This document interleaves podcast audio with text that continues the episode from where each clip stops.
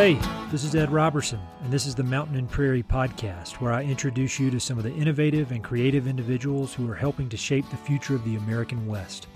I meet these people through my work in ranch brokerage and land conservation, or through my hobbies and interests that revolve around spending time up high in the mountains. My guests include ranchers, writers, entrepreneurs, conservationists, athletes, artists, pretty much anyone who's doing important work and has an interesting story to tell. My guest today is Ben Masters. Ben is a filmmaker and conservationist whose work explores some of the most important conservation challenges facing the American West today. He was the mastermind of the award winning documentary Unbranded, which tells the story of Ben and three of his buddies who ride wild Mustangs from Mexico to Canada as part of an epic five month adventure. The film also examines the Bureau of Land Management's Wild Horse Program, a well intentioned but now controversial government program created to protect wild horses that roam the western U.S. For those who love the American West, Unbranded is one of the best documentaries in recent memory. It combines an hardcore adventure with important conservation issues, all while accurately capturing the true beauty of the American West. Conservation is the common theme running through all of Ben's work, and his passion is fortified with a deep knowledge of natural history, public lands, and current policy issues related to the American West. His expertise earned him a spot on the BLM's Wild Horse and Burro Advisory Board the group tasked with solving the challenging issues surrounding the program that he explored in his documentary Unbranded. His most recent film, Pronghorn Revival, is the story of Texas wildlife biologists capturing and relocating a struggling herd of pronghorns. Not one to rest on his laurels, Ben is working hard on more conservation projects to be revealed in the coming months. When we recorded this episode, Ben was less than a day away from leaving on a multi week guiding trip to the area around Yellowstone National Park so I really appreciated him making the time to chat. In just under an hour, we managed to cover a wide range of conservation related topics. We obviously talked about his films, but then we got into depth on the BLM's Wild Horse program, as well as his new appointment to the advisory board. We talked about invasive species in the American West. We talked about Ben's thoughts on hunting. And then we got into some of Ben's personal background, and we talked about some of his favorite books, favorite documentaries, and he even told us a crazy story about stampeding horses, with plenty of other interesting subjects thrown in along the way. If you haven't already, be sure to check out the documentary Unbranded. It's on Netflix, and you'll love it.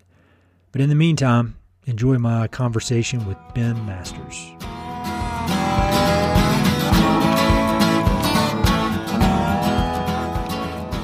So the way I've been starting out these interviews when I when I speak with folks is the, I ask them when you meet someone, what do you tell them you do for a living? Because I know you wear about five or six different hats, so I'd be interested to hear your your answer to that question. I work really hard to play all the time. that makes sense. I think you've uh, you, have got it figured out. I'm good at what I do. Um, yeah. Well, before we, we start talking about your filmmaking stuff, kind of tell them what you've got coming. Tell everybody what you got coming up because just before we started recording, you were telling me your long list of things you're going to be doing in the next maybe two months. So run through that just to make everybody real jealous. Um, you know, I guess next two months I've got. Uh, I do pack trips in Yellowstone National Park. I I teamed up with an outfitter there, uh, Yellowstone Adventures, and we take people on eight day pack trips uh, through Yellowstone and look at the bison herds and uh, you know the wildlife and and the thermals and the hot springs and I mean it's just my favorite way to see Yellowstone. Uh, doing a, a few you know, film gigs. Uh, one of them is going to be on a guy that drew a, uh, a sheep license in Montana, and we're going to take in horses, and I'm, I'm going to be in charge of the horses for that.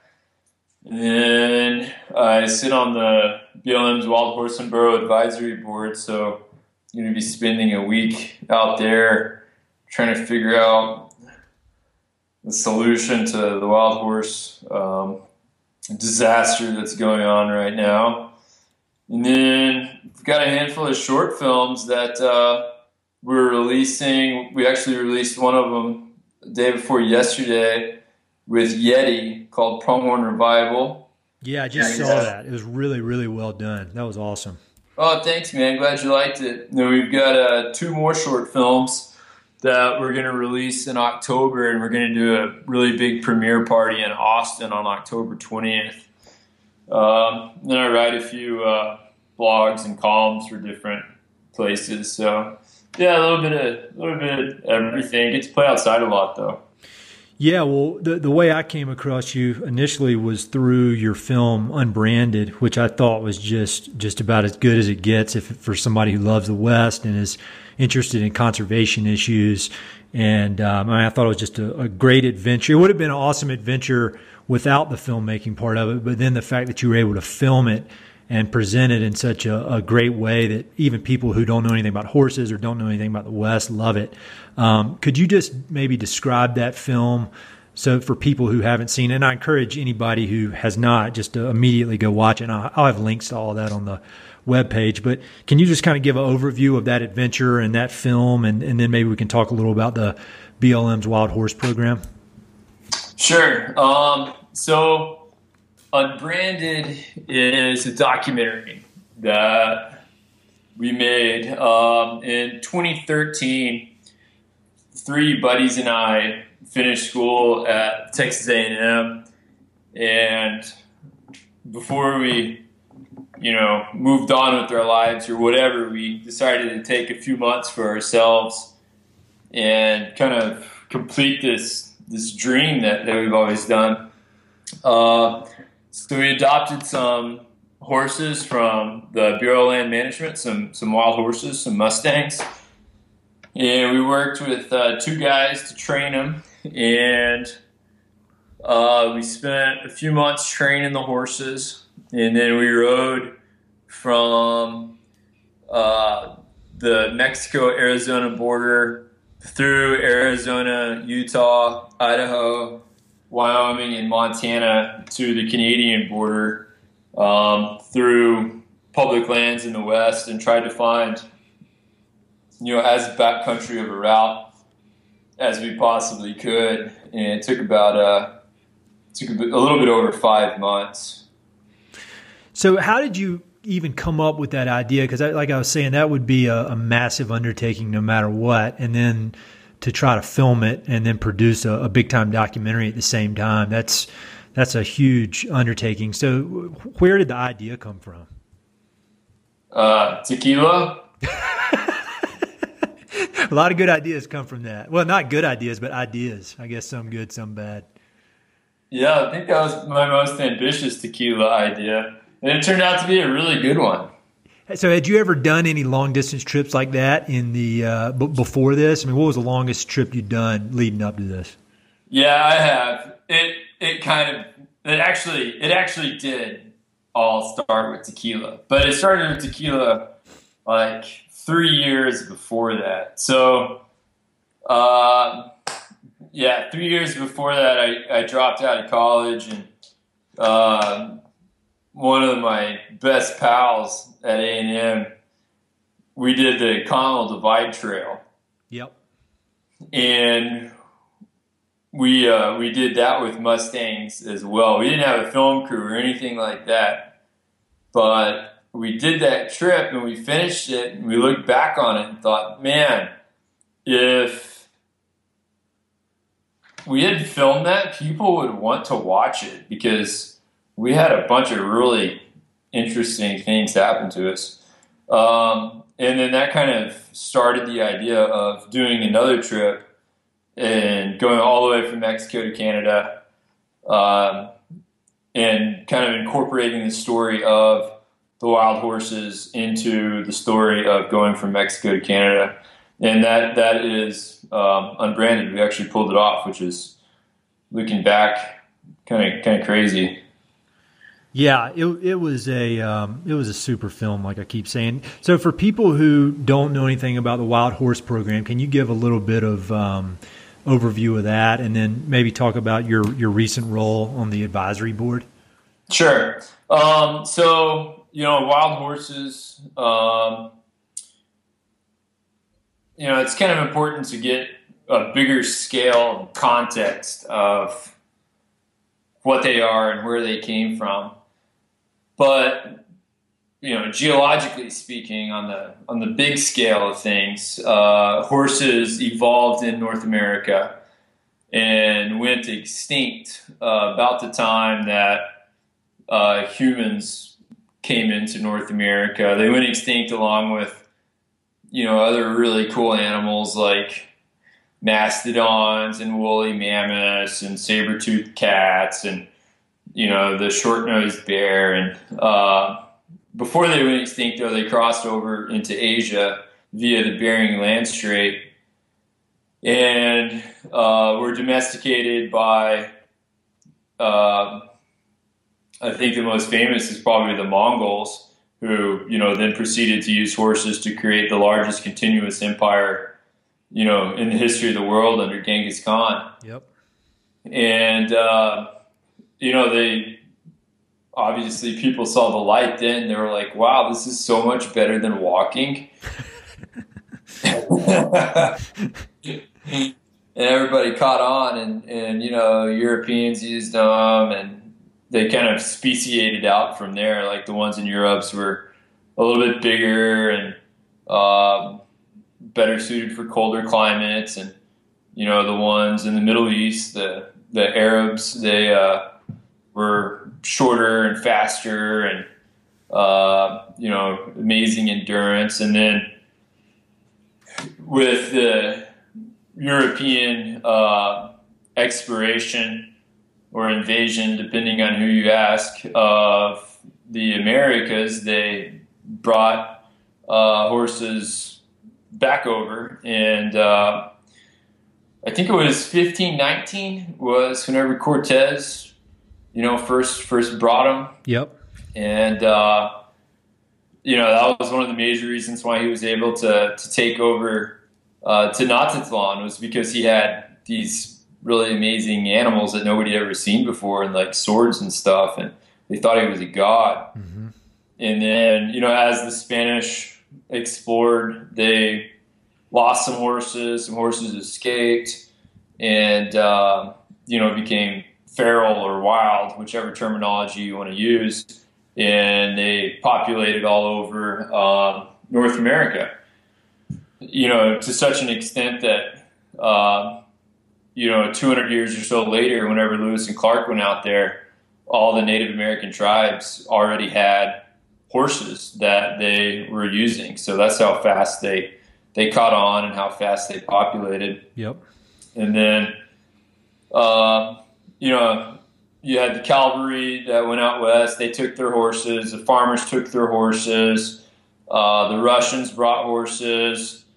You know, everybody kind of added to the genetic mixture of, of all these horses that were living out on these western landscapes. And, uh, you know, that's kind of where Mustangs came from. There's just kind of a mix of, of all the different species of horses that came into the United States. And, uh, you know, as the West was settled, um, you know, the, the, the wild or the feral horse numbers, you know, diminished as there was more and more people. And then, you know, World War One and World War Two, they did a lot of roundups to use them for. Uh, well, World War One, they sent a lot of them to Europe to actually use for fighting, mm-hmm. And then World War One and World War Two, they used a lot of them for for food, and then you know their numbers continued to diminish until um, the passage of the Wild Horse and Burro Wild Free Roaming Horse and Burro Act which protected uh, wild horses on um, I think it was about 50 million acres of land. I need I don't have my notes in front of me. And that was post World War II. Yeah, that was 1971. Oh, okay, okay. And so that that passed, and everybody was like, "Yeah, cool, we we passed it, we saved it, wonderful act." But it was not well thought at at all and uh, they didn't put any type of provisions on you know well what's going to happen whenever there's too many horses or what's going to happen whenever they you know continue to reproduce and uh, so under protection you know the horses uh, increased and to the point where people were like, wait a minute, like it's cool that we have wild horses, but we don't want them to be overpopulated and, and damaging the rangeland and making it to where you know the livestock industry can't make a living or where uh, you know the native wildlife can't make a living. So they uh, started doing these roundups where they would gather the horses and then uh, put them up for adoption or sell them. And uh, they still do that today. Whenever there's too many horses, the BLM is supposed to go out there and round them up. Uh, and then, well, let's see here. Where am I at? So yeah, that that occurred through about the year 2000 or so, and then somebody had this brilliant idea of saying like, oh well, you know, if we can't find a good adopter, we can just put it into a long-term holding pen. And that's continued to happen until right now. Uh, there are about 50,000 wild horses and burros that are living in holding pens, and their feed bill is about 50 million bucks a year. Wow. And BLM is completely out of money, and they uh, don't have the budgets for doing roundups or anything like that and they've allowed the population in the wild to uh, increase to the point where it's about two and a half times over the appropriate management level. Mm-hmm. And um, yeah, nobody has any type of solution that is publicly acceptable or politically acceptable. And it's just this massive disaster right now of what in the world do we do with all these horses? So they they brought you in to be on the advisory board to try to help to figure out this very simple problem. Is that right? uh, yeah. So, what do you think? I mean, if you had it your way, what would you do? What's the answer? I mean, I know there is no no simple answer that'll make everybody happy, but if I mean, if you could do it your way, what do you, what, what would you propose? Well, you know, I like to think of of a, of a problem solution based going backwards. Mm-hmm. So, you know, what what is the best, um, most humane and honorable solution for, for these horses? You know, in, in 20 or 30 years, where do we want the program to be? Yep. Um, I personally think that the appropriate management level is probably a little bit too low. Uh, you know, the appropriate management level is 25,000. Uh, I don't know what number it should be, but I, I, think that's a little bit low, especially, you know, some of the herds, uh, you know, they're far outnumbered by livestock. So I, I, think you could probably go up on the AML a little bit. But I, I it, and once again, this is in my opinion, and after all the interviews and people that we've talked to, you know, right now there's about 67,000 horses. Uh, and I think that's probably too many considering the amount of range that they have and you know it's undeniable that large herbivores can overgraze the landscape, and we're seeing that in places where you know horses are six, eight, ten times over the appropriate management level. Yep. We're also seeing it in places where there's too many elk and where there's too many cattle. You know, sure. it's not just horses. Like anytime you have too many mouths to feed and you run out of food, uh, there's going to be ecological consequences. Yep. So, uh, you know, the ultimate goal, you know, 20, 30 years from now is, in my opinion, to have horses at the appropriate management level, whether that's 25,000, whether that's 35,000. Um, you know, that's, that's kind of hard to decide, but to actually, you know, stay there. And the way I would like to see it stay there is for different volunteer organizations to volunteer their time to do uh, birth control. You know, you can go out there and shoot them with dart guns. Yep. And stop having babies. And it's uh, it's it's it's pretty humane. You know, like you're not gonna unless you like shoot one in the eyeball or something. Uh, the risk of hurting one is, is really low. Yep. And then uh, and then you know that horse is able to have its normal hormone cycling and behave like a wild horse, etc and it's an honorable lifestyle. And I mean, let's be honest. Like, who doesn't want to go shoot wild horses with dart guns? who, uh, so, who uh, are there groups that oppose that? Because that seems like a very simple, humane way to do it. And I'm assuming there are groups that that don't think that. Yeah, there are. There's these. There's this organization, uh, Friends of Animals, right now that is actually filing a lawsuit against the BLM to not be able to use humane birth control treatment. Uh, and yeah, so also anytime that anybody tries to do anything with wild horses, there's like 15 different organizations that sue the BLM, mm-hmm. and they all complain about the BLM not being able to do anything and they all file lawsuits against the BLM. So like the BLM can't even do a study. They're, they're like right now they're trying to do a study to see if it's humane or safe to uh, spay horses yep. like dogs and cats. And there's like ten organizations uh, that are suing them right now. Like they can't even do research. Um, so it's just it's just a complete mess and uh, no politicians want to deal with it because no matter what they do, there's going to be all these people that start hating on them. You know, if they say anything good or say like, "Wow, these horses are so wonderful! Like, look how beautiful they are." The cattle industry is like, "Well, screw them!" You know, there's too many of them, and the wildlife people are like, you know, it's an invasive species; they don't belong on Western landscapes.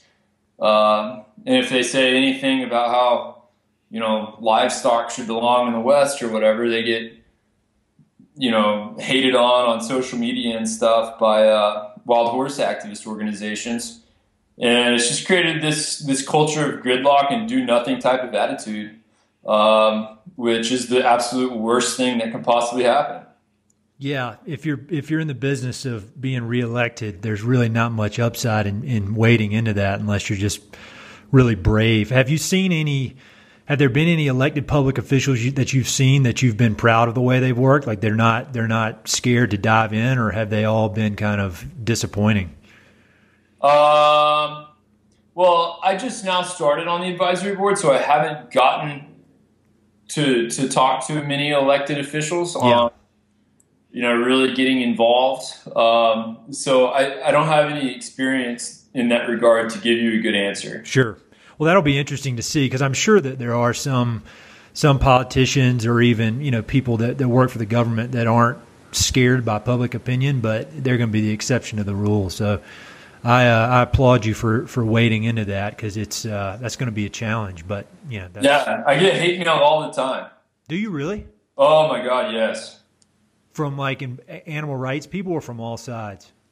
From animal rights people.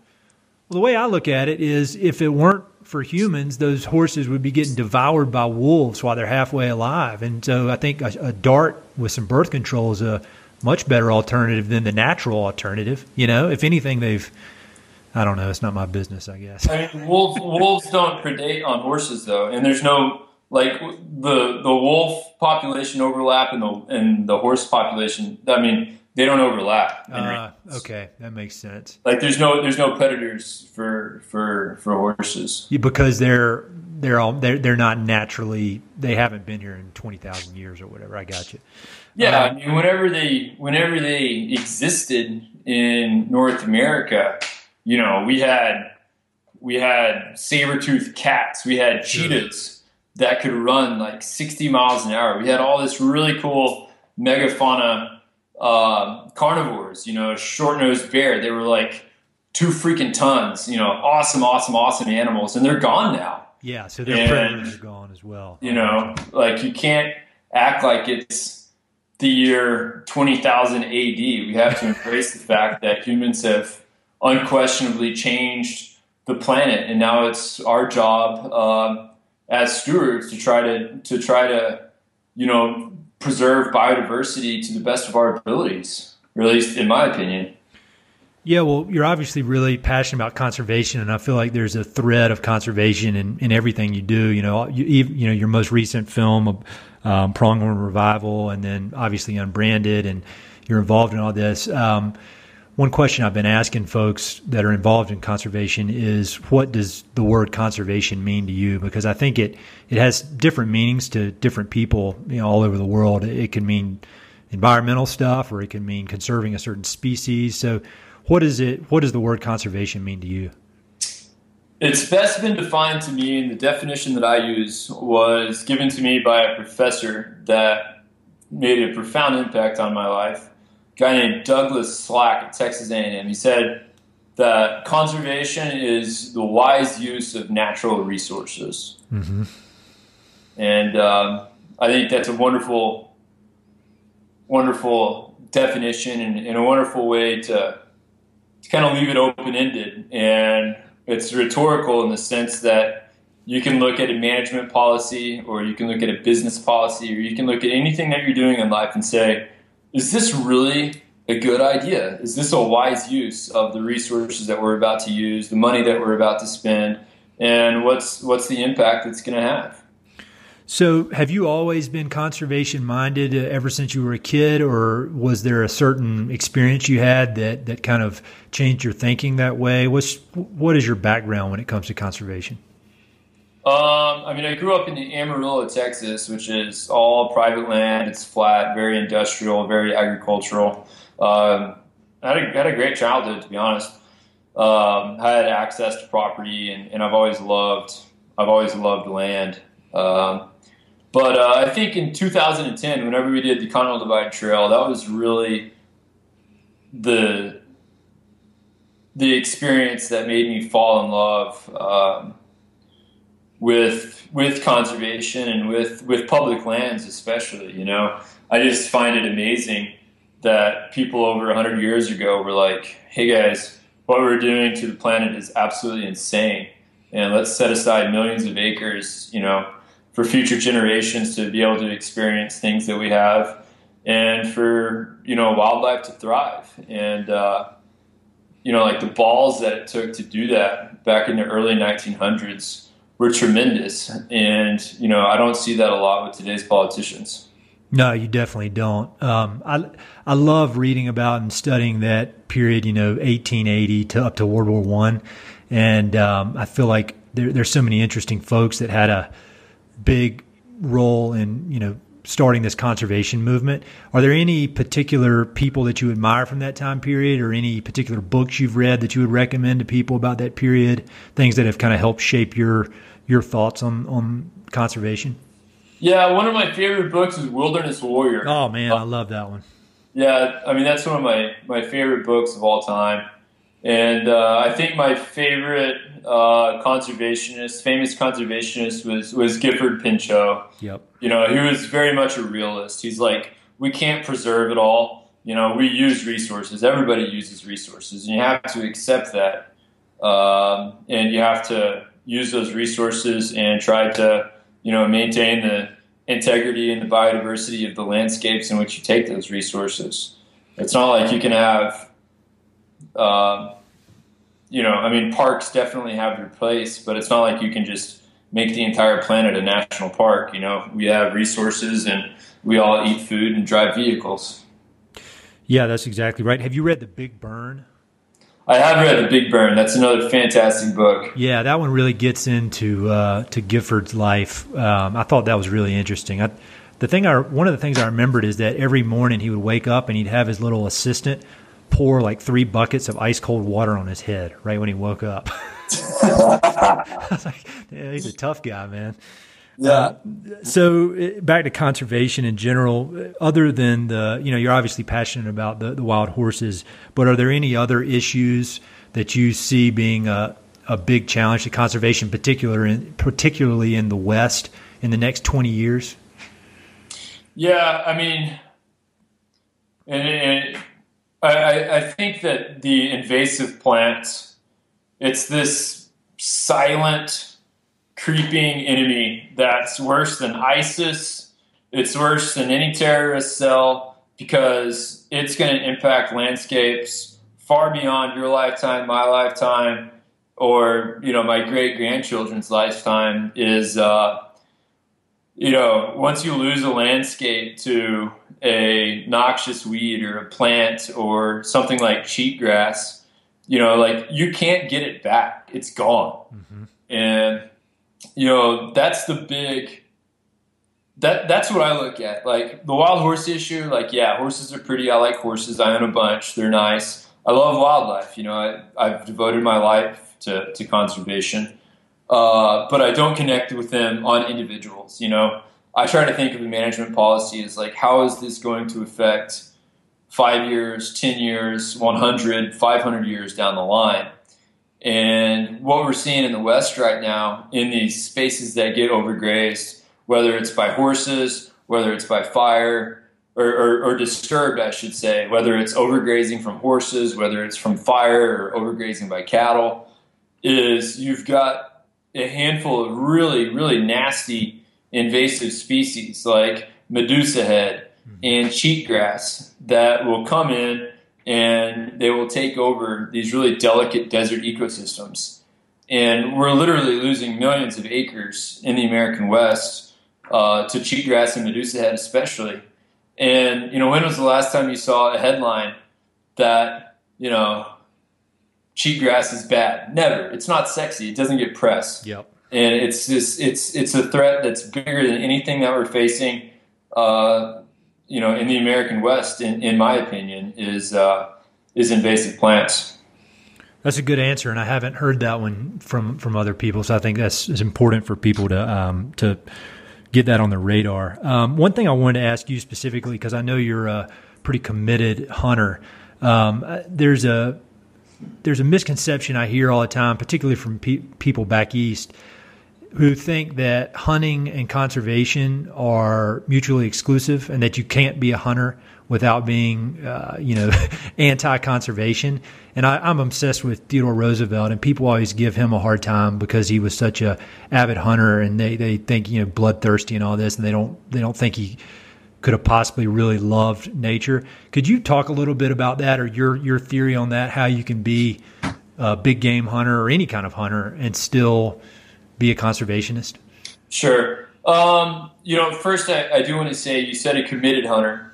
Um, you know, do do I hunt? I, I do. I that's mainly what I eat is, is game that, that I harvest. Yep. But uh, I think that the misconception that a lot of people have about hunting is that it's a that that the purpose of, of, of, going hunting is to is to kill a big animal to put it on your wall. And there's there's no doubt that there's people out there that are like that. Yep and um, I am I am as anti trophy hunting as you know the biggest PETA fan. Like I think that if the only respect or the only reason why you hunt is to is to, is to kill an animal to like bag, brag to your friends, uh, that is terrible. We we live in a world in which we have changed everything. You know, and to to say that oh let's just let nature take care of itself like that's a very ignorant thing to say. Yep. Um, you know, like take for example in in Texas, uh, where I'm from. You know, 50 years ago, there was this species of fly. It's called the it was a bot fly, and it laid eggs, and they call it, and the legs eggs would hatch into into into worms, and they call them uh, the Texas screwworm and they would land on the back of animals, and uh, it would feast upon the flesh and lay the eggs, and then the eggs would, you know, consume the animal while it grew, and then it would fly off and do something else, and it would get infected, and a lot of animals died from it. Yep. And um, some biologists and scientists in the 1950s developed a way to create screwworms that were infertile. And over the course of the next 10 years, they went and they spread these screwworms by helicopters and airplanes all over Texas, Louisiana, Arkansas, and northern Mexico. And they completely eliminated the Texas screwworm. And in the process, they completely eliminated the controlling variable that kept white-tailed deer populations in check. Mm-hmm. And white-tailed deer populations exploded like tremendously by the millions. And now Texas is amazingly overpopulated with white-tailed deer.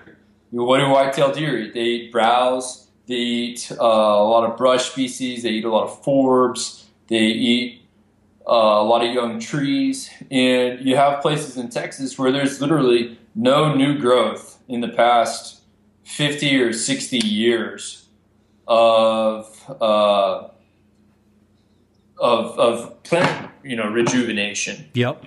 And you know to say oh just just leave the deer alone and let nature take care of itself like no it won't.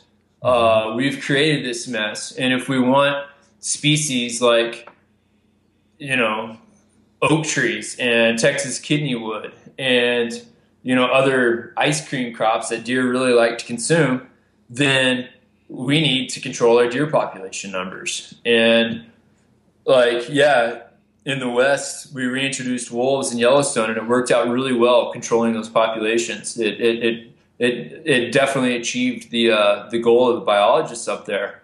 But Texas is private land that's been split up into a bunch of 40 acre tracts. Like it's just not realistic there. Mm-hmm. So, uh, you know, do I do I hunt? Do I advocate hunting? Yes, I do. Um, but you know, I think it's a I think it's a, a, tool for land management. You know, I'm definitely not into the whole uh, macho like I love to kill animals and hang them on my wall kind of mentality. Yeah, that makes perfect sense, and I, I admire that that mindset when it comes to hunting. Um, so you mentioned earlier your film Pronghorn Revival. For people who haven't seen that yet, and again, I'll, I'll have links to all this, but can you just give a little bit of overview about about that film and kind of the issues that you guys were presenting? Because I, I thought it was just really well done, and I'm sure a lot of people around the country before seeing it didn't really have any understanding of, of everything that, that you presented. Um, sure, yeah. So Pronghorn Revival is the story of a group of, bio, of Texas biologists that are trying to bring back historic populations of pronghorn antelope in West Texas. And they got a group of uh, landowners in West Texas to come together and, um, you know, create this over 200,000 acre habitat for these pronghorn. They made pronghorn friendly fences and and they went to another a different part of Texas where there was a surplus of population of, of pronghorn population and with helicopters and net guns they went out and they uh, net gunned these helicopter or these pronghorn and caught them and then they transported them to this new habitat for these pronghorn and released 112 with the hope that those pronghorn are going to continue to repopulate and their numbers are going to grow and uh, bring back this you know iconic species to, to West Texas. Yeah, I, I thought I think the video was like six and a half minutes, seven minutes, and um, it just great, great cinematography, great mission. Um, I think it, it's going to really educate a lot of people. Um, I know you've got a ton going on, so I want to I want to kind of make sure I'm being respectful of your time here. But I've been asking the, the folks I've been interviewing kind of some of the similar quick questions, and I wanted to get I've got some really interesting answers, so I wanted to run them by you. Um, you mentioned Wilderness Warrior, but are there any other books that are kind of your favorite books or books that you highly recommend to to folks about the American West? Yeah, I just read a great book.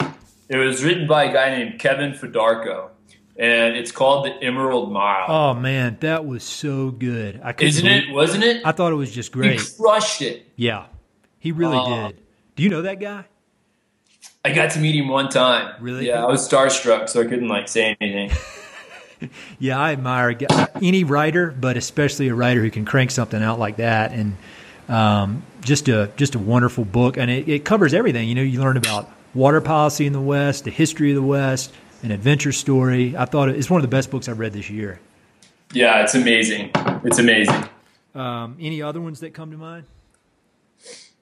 Mm, um, I'm one of, I'm a huge fan of David Quammen. Mm-hmm. Um, his book on island biology, I can't remember the name of it, but it's just about how delicate species are and how delicate ecosystems are. Uh, it's a study of, of island uh, biology.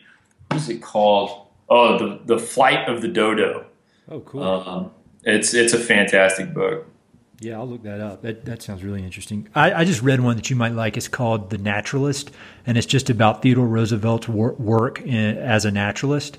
And they talk a lot about his hunting and and just kind of the history of um, museums, uh, natural history museums in the U.S. Really, mm-hmm. really good one. Um, yeah, I'm, I'm, obsessed with that guy. Um, other than your documentaries, are there any that, that you really admire and that you think everybody should see? It can be about the American West or really any subject. Um, there is a really fantastic documentary. So I do, I do a lot of stuff with veterans. Uh, mm-hmm. uh, this summer, I volunteered. I, I, took a bunch of veterans on pack trips in Yellowstone and, and in Montana but uh, there's a documentary that's going to be coming out that I got to see in some film festivals. It's called Almost Sunrise. Mm-hmm. And it, it really struck a chord with me. And it was about how, uh, you know, sometimes whenever life is just terrible for you and you think the world is against you, the best thing that you can do is just get up and go and just start walking and go find seclusion in the wilderness and in, and in physical activity. And, uh, you know, I, I think that it's just a beautiful, beautiful documentary. It's so well done. It's an engaging story. It's called Almost Sunrise. Okay, good. I'll look that up. How was working with the veterans? I'm sure that was just amazingly rewarding. Yeah, yeah, we had a great time. Um, did I see your partner in that, or the guy that started the the organization was an ex Navy SEAL? Is that correct? Yeah, yeah. It was kind of hard hanging with him. I mean, you like go try to do stuff with a bunch of ex Navy SEALs, and you realize how incompetent you are. I went through a stage of being very obsessed with Navy SEAls, and I had to quit reading books about them because it made me feel like such a loser. yeah, yeah. You like get done at the end of the day, and you're like, "Do you guys want to go hike on top of that mountain in the moonlight?" Maybe a thunderstorm will come and it'll get better. I bet that, I bet you've got some stories from that. Um, I do. So you, you're obviously you love the riding, fishing, hunting. I mean, do you have time for any other hobbies, or, or are you you pretty filled up? Are there any other things you, you enjoy doing for fun when you're not quote working? um, I mean, man, I, I love to be outside. Um, I really like I like birding. I love photography. Mm-hmm. Um, I don't know why, but I just get a, a lot of satisfaction out of just spending time in the woods and and you know seeing the different animals that are out there and photographing them and, and learning about them and you know realizing how complex and rich the world that we live in is. Um, but, uh, but yeah, I mean, most of my stuff, I, I, love to tell a good story. You know, it, I think it's so satisfying to release a short film like Pronghorn Revival and see people learn something that they had no idea was going on and learn how important it is. And uh, I think that's one of the most satisfying things is, is, is telling good stories that need to get told just because there's so much junk out there. Yeah, there is. Um, anybody with uh, it's like my like my podcast. Anybody can do it.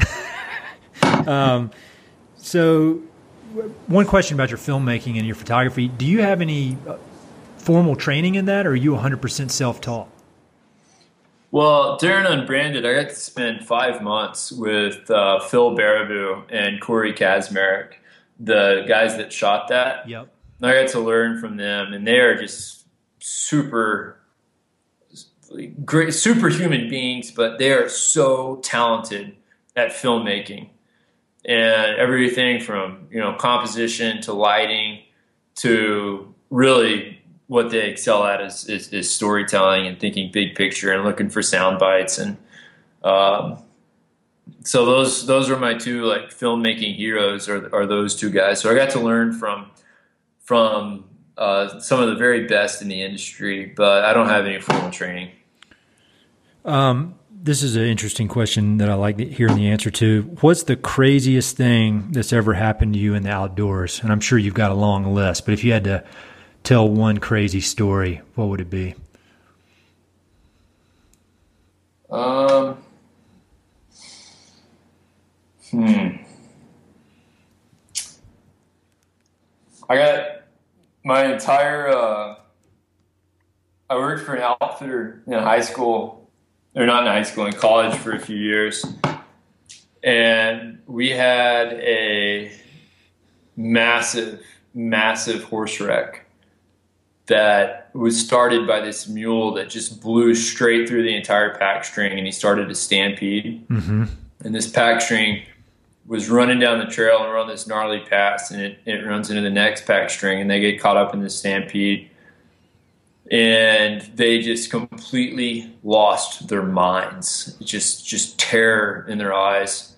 And i was up in front of them and i looked behind and i had all these uh, all these guests with me like five guests that were, you know, relying upon me for their safety. And I just see this mob of, you know, dozens and dozens of horses with mules galloping down the trail, and there's like stuff dragging, and you know, some of them are injured. And I could tell my horses were starting to freak out, so I just yelled at them all to, to jump off.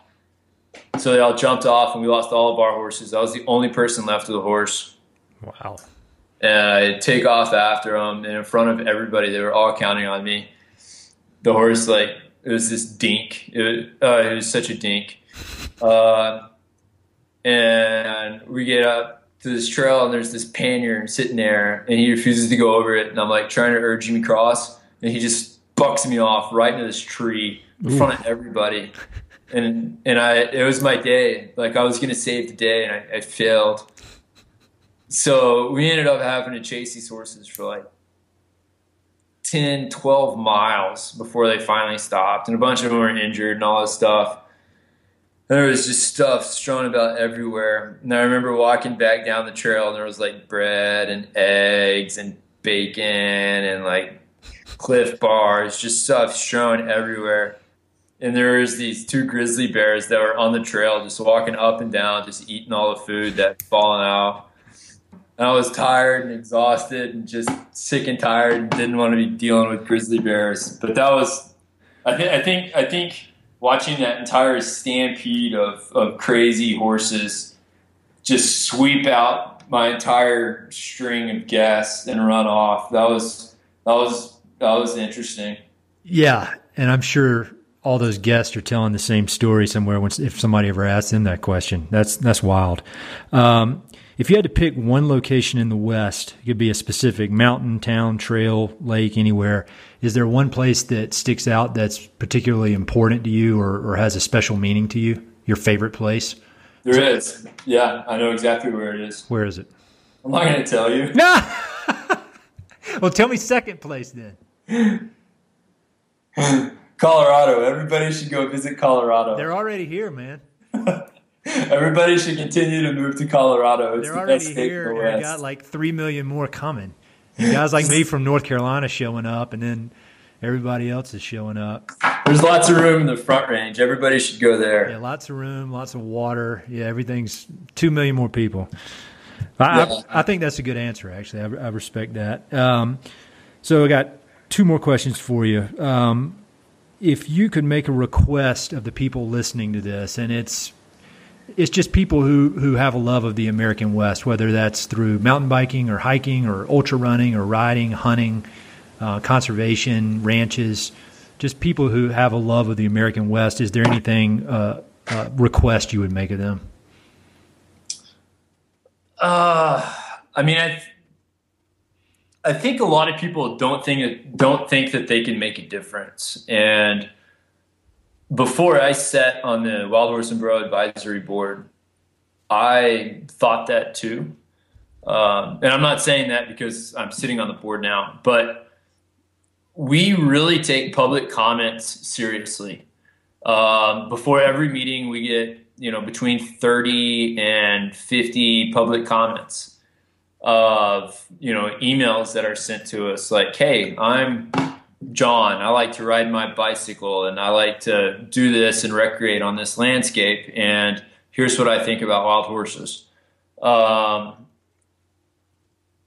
I mean, I, I, think it's so important to not just post on Facebook, not just to go on Instagram or to do social media to get like your friends' acceptance and stuff. But reach out to your congressman, reach out to advisory boards, to political officials, and and send them cordial letters that explain why you believe something should be that way. Because uh, I know for a fact the advisory board listens. You know, mm-hmm. we can't do everything that everybody wants, but there's a lot of times where you know our policymakers, our politicians, they don't know the areas that you live in as as well as you do, and it's important to get local feedback. Um, so I, I, think you know that's that's one thing is you know if you care about wild horses in the West or uh, rangelands in the West. You know, get engaged with different organizations and and let people know how you feel and, and research why you feel that way and and try to see things from the other side too. Um, I also think that there's an amazing amount of lies and misinformation on land management, on um, you know some of the a lot of the controversies in the West, and, and, and I think it's important to look at data from all different interest groups viewpoints rather than just the one that you feel is best for you because it makes you feel good about yourself. Um, so yeah, there you go. Yeah, that's a great answer. So, how can people connect with you? I know you've got some social media stuff. What's the best way for people to learn more about you and the work you're doing? Um, yeah, I'm Ben Masters. I have a social media um, watch Unbranded on Netflix. You know, I try to respond to everybody that messages me on Facebook, unless it's like a crazy person emailing me. Uh, if that's the case, I usually tell them, "Good luck not falling off your unicorn." uh, but uh, but yeah, so you can find me on social media. You can find me you know, online. And uh, yeah, just reach out if you have any questions. Well, thanks a lot for doing this. I know you got a ton going on, and good luck in the next few months with all your adventures, and um, and good luck with everything. Yeah, I think I appreciate it, man. Thanks for having me. Yeah, man, no problem.